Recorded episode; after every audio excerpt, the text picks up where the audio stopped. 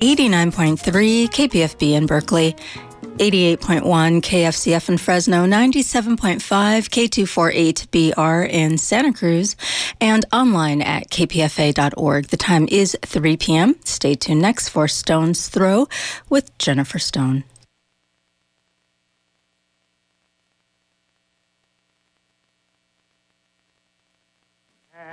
Happy ending, nice and tidy.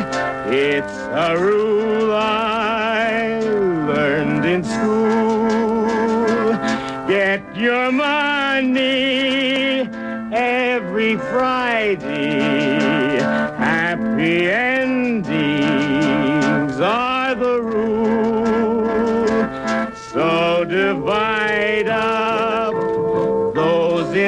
darkness from the ones who walk in light. Light 'em up, boys. There's your picture. Drop the shadows out of sight. This is Jennifer Stone with Stone's Throw. It's the Ides of March, guys. Oh, this week, or I mean, mid March, we are celebrating the centenary, the 100th birthday of Lawrence Ferlinghetti. Ah, one of the great poets of the 20th century. He's the founder of San Francisco's uh, institution, City Lights, the bookstore, the publishing house. Uh, he is now, of course, a revered elder in the literary community. Um, most of the people, most of the poets of the mid 20th century are gone now, gone. Gosh, I'm 85, so Lawrence was still very young. When I got here, when I got to the uh, San Francisco Bay Area, I came in 1951. I was 17. I guess that would make Feline, it, uh, it would make Lawrence Ferlinghetti 32. Oh, 67 years ago was that? Anyway, as Thomas Stearns Eliot wrote, Time and the bell have buried the day, yes, indeed. But time, time worships language. We still read the same poets century after century, study the same poetry. I, I think it's wonderful. Everybody knows their Shakespeare. Ferlinghetti's early poems are still on my shelf. The first of his works, uh, well, the first I read was called A Coney Island of the Mind. Mm, that was the time of Allen Ginsberg's poem Howl, a little later in the mid 50s. Right. Howl, what an event that was. That boxed the compass. Things changed overnight. Howl was a long cry in the desert of our disillusions. It's still remembered here. Um, uh, in the context of new times, it fits very nicely. we have yearly readings, yes. But of course, the times, they are a changing and changing and changing.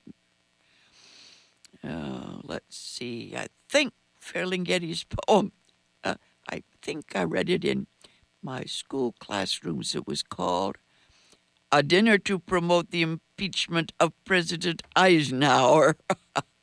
oh, poor, poor Eisenhower. Looking back, he, he seems angelic. Uh, now, it was an earlier political perspective, of course but it is not out of date. Mm, The eve of destruction, we're always there. When Lawrence Ferlinghetti founded City Lights Bookstore, it was a little hole in the wall.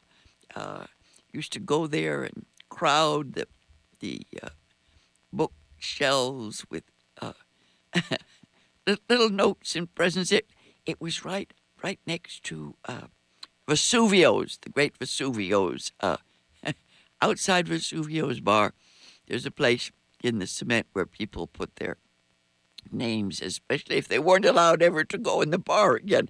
Immortal, immortal places. Uh, I think the coffee houses, some are still there, some are definitely still there, uh, but I think gone now.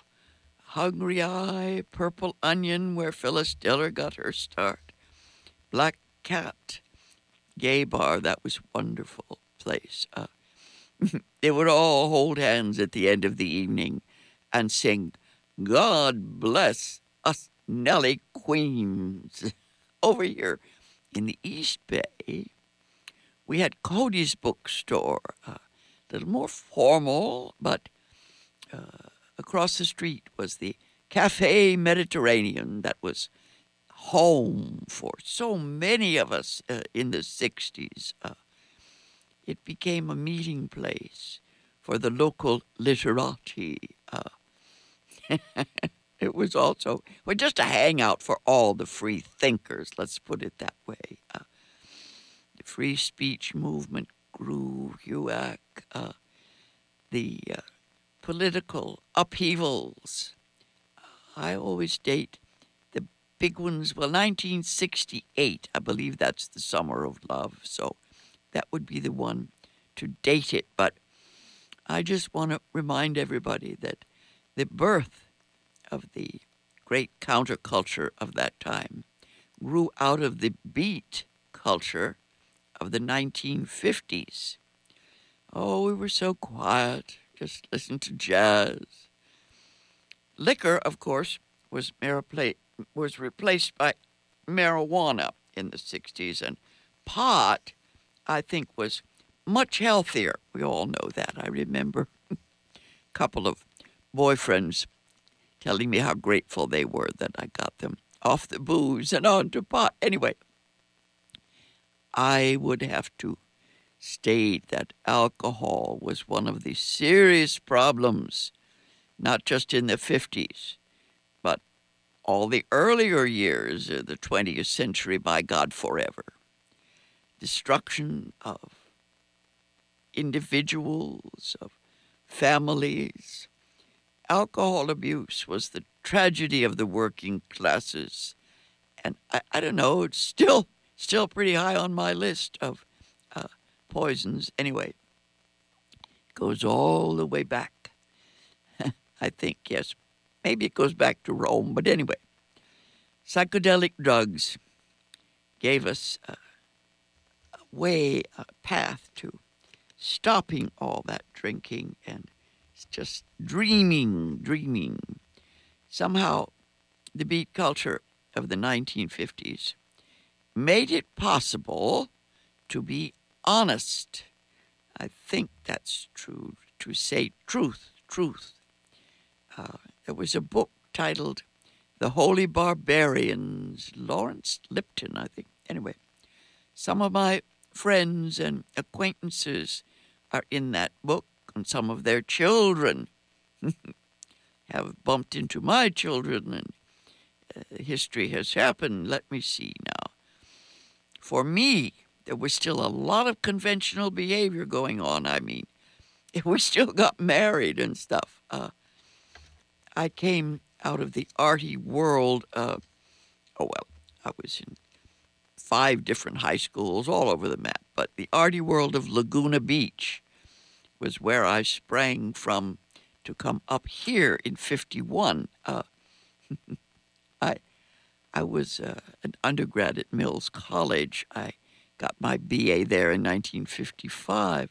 Mills College in Oakland is a woman's college. My, I think my father thought it was a convent. Anyway, he enrolled me, and there I was. No Pasadena Playhouse. Oh, never mind. I digress. I digress. Uh, yes. What was changing then uh, was changing everything.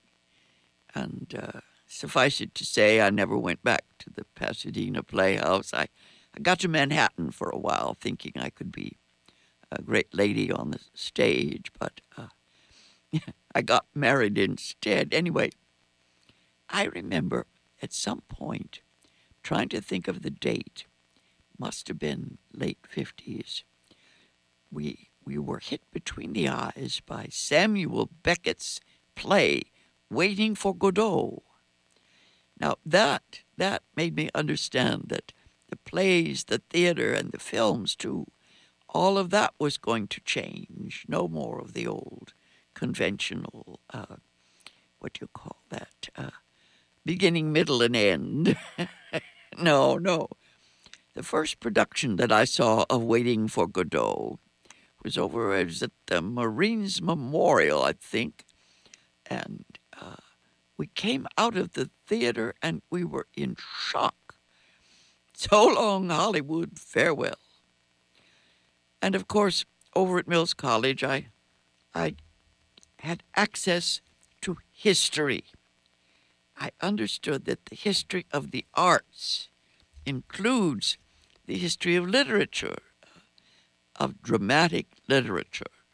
I don't think they have courses in that anymore. I doubt it. Uh, I remember reading all the plays for each and every year in the library. There was a magazine called Theater Arts. Every month there was a new play on Broadway. Read that new play to find out what was happening. I think if we look back, you can see why each uh, era had different uh, media, different playwrights. I mean, why did uh, Henrik Ibsen write about women's lives in 1890s, 1890s? He also wrote a wonderful play called Enemy of the People about the destruction of the environment. How about that? Arthur Miller rewrote that, Enemy of the People. We did it here in Berkeley at a place called the Berkeley Drama Guild. Uh, go back all the way, all the way back to Euripides. He wrote feminist plays in ancient Greece. I think it might have had something to do with the oppression of women. There had recently been an invasion of a little island called Milos, and uh, it pretty much uh, wiped out the whole place and enslaved the women. And Euripides uh, saw that and wrote the tragedy Trojan Women.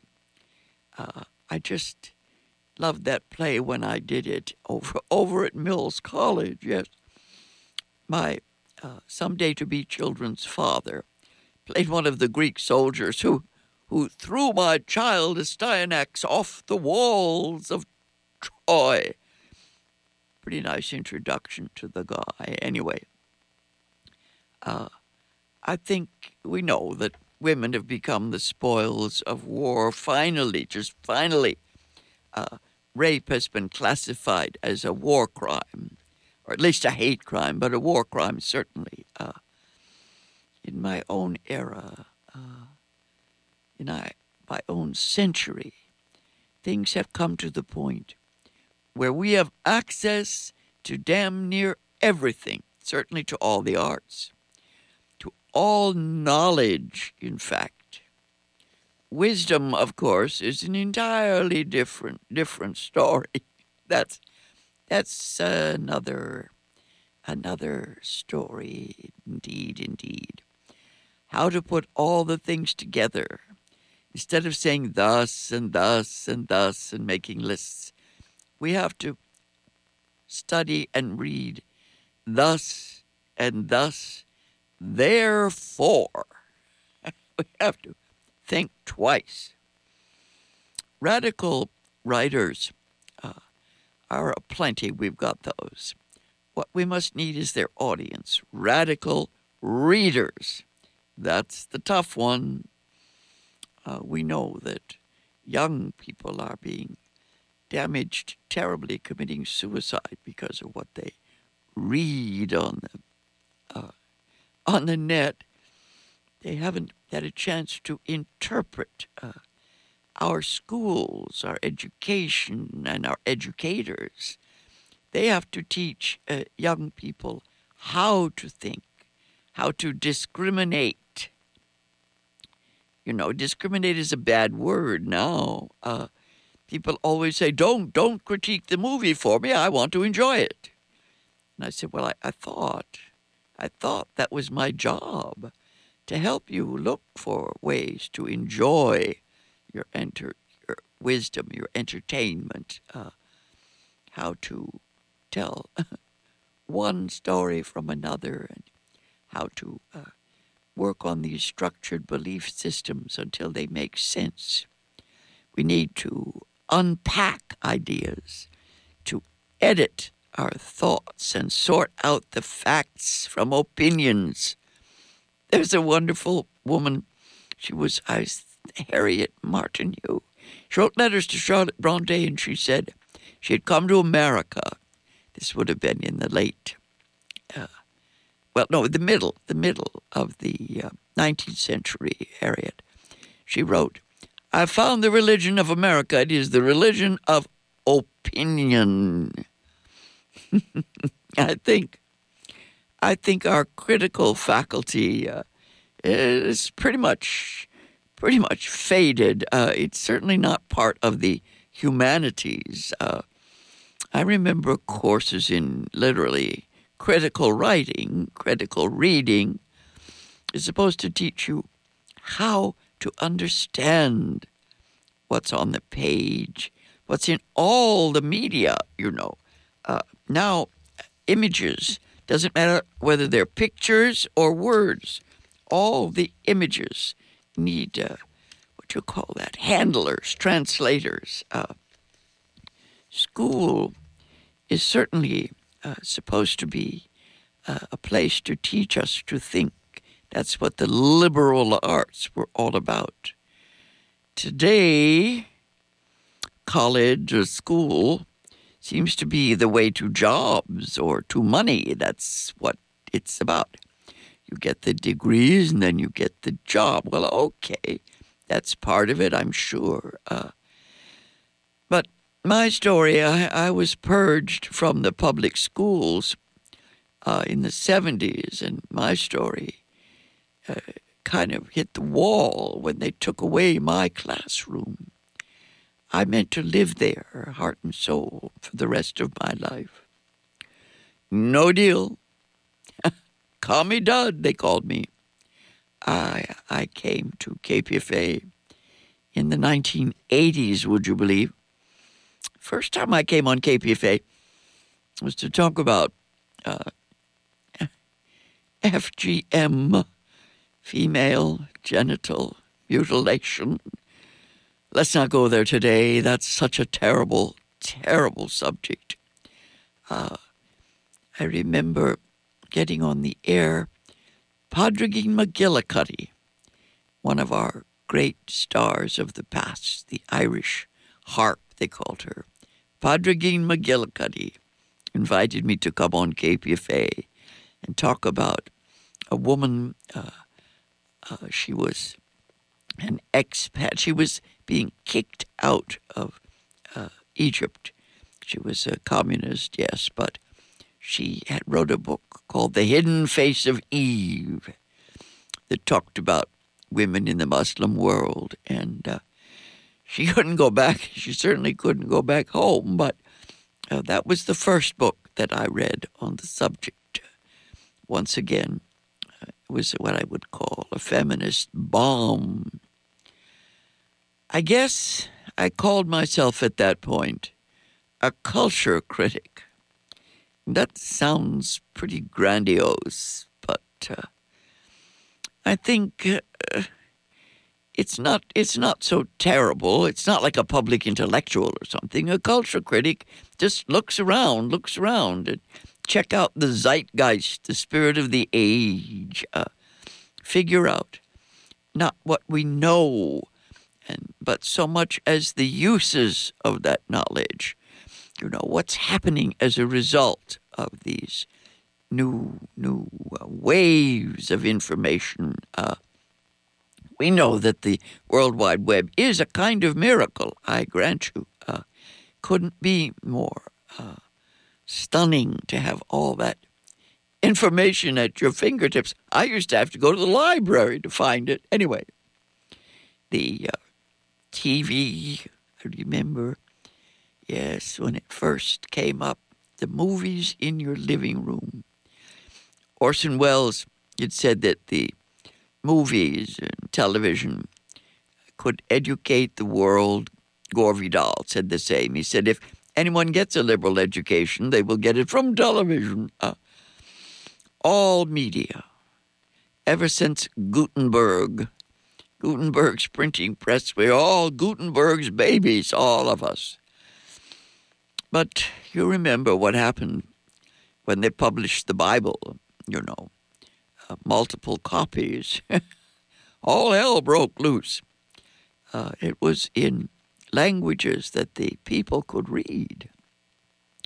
Before that, they had always had to have uh, the sort of translators who told them what was in the Bible, or they spoke Latin and nobody understood it, blah, blah, blah. Anyway, uh, I think the beginning of uh, what would we call it? It was not just propaganda, it was a whole belief system.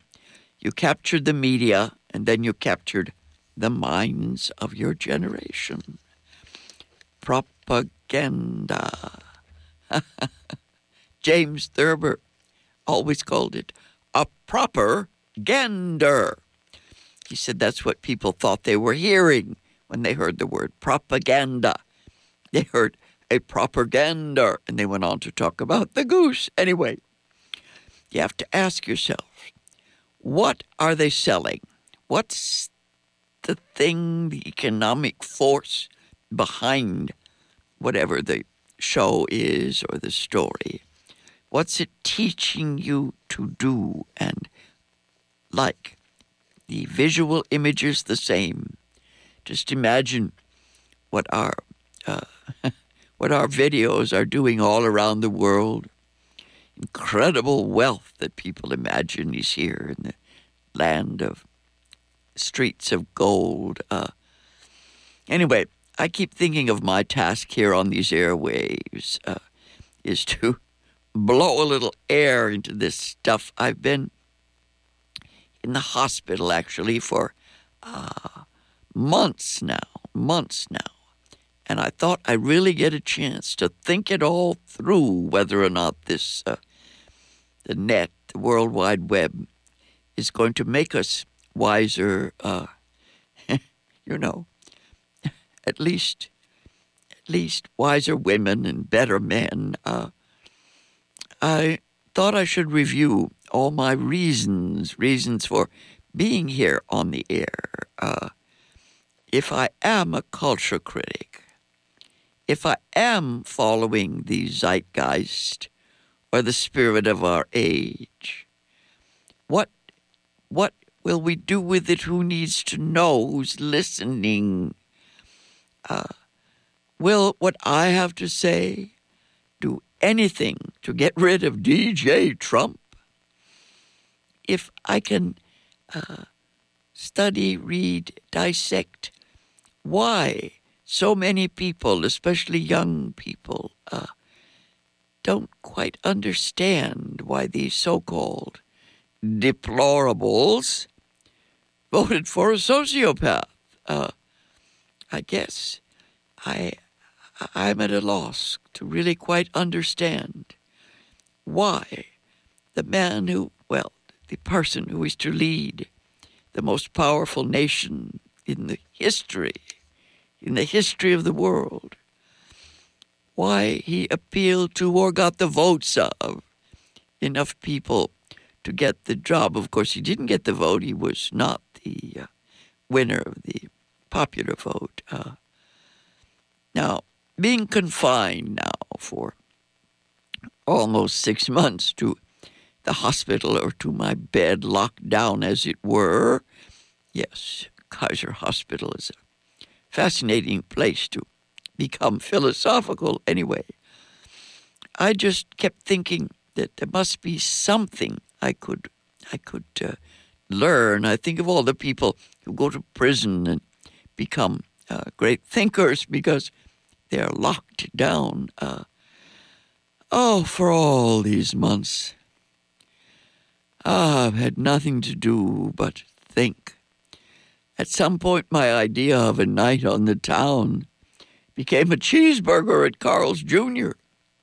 Oh, I did get onion rings, but all that confinement simply didn't help me to understand why in my own country this has happened. Uh, looking back, there was um, Jack Kennedy, John Fitzgerald Kennedy, one of the presidents of my youth. Uh, he said, Don't look so much at what we are, but at what we are trying to become.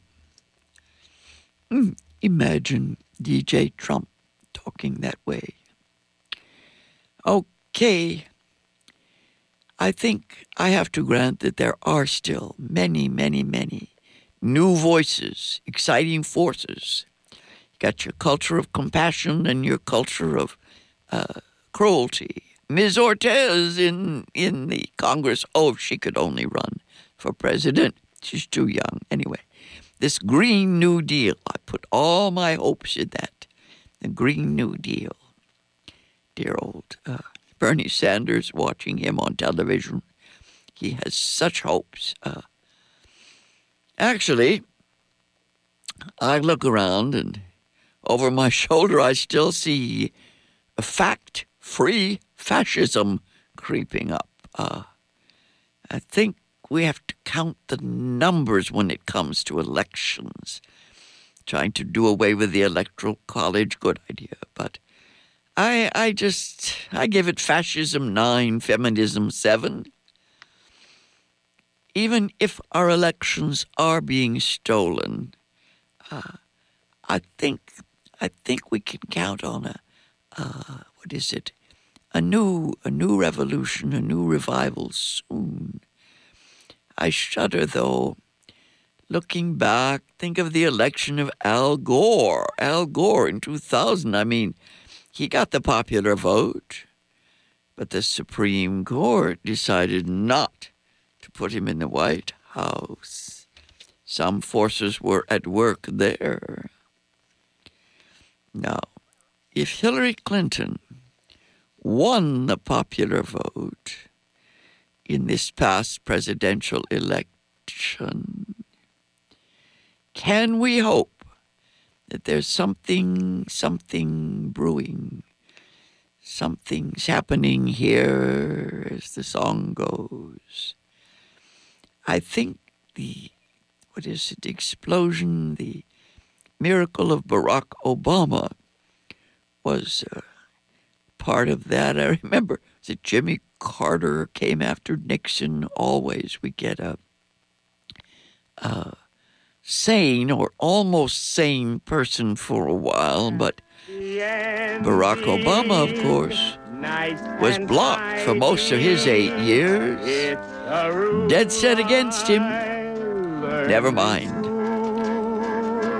Critical thinking. That's the word. Check it out. This has been Jennifer Stone. Till next week, go easy, and if you can't go easy, go as easy as you can.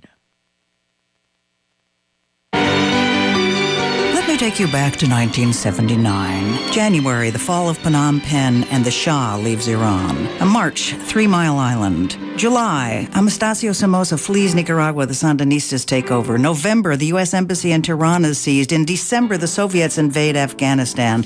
And on March the 2nd of 1979, a movie is released, which receives four Academy Award nominations, including Best Actress for Sally Field, who portrays the title character Norma Rae celebration of labor organizing and the triumph of the spirit. KPFA is going to be sponsoring a showing of Norma Rae on Saturday, March the 23rd, 3 p.m. at the New Parkway Theater. And there's going to be a post movie discussion, which I'm going to lead. And for more information, you can visit kpfa.org or thenewparkway.com. I'm Chris Welch. Hope to see you there Saturday, the 23rd of March, 3 p.m., the New Parkway Theater for Norma Rae. And you are listening to 94.1 KPFA and 89.3 KPFB in Berkeley, 88.1 KFCF in Fresno, 97.5 K248BR.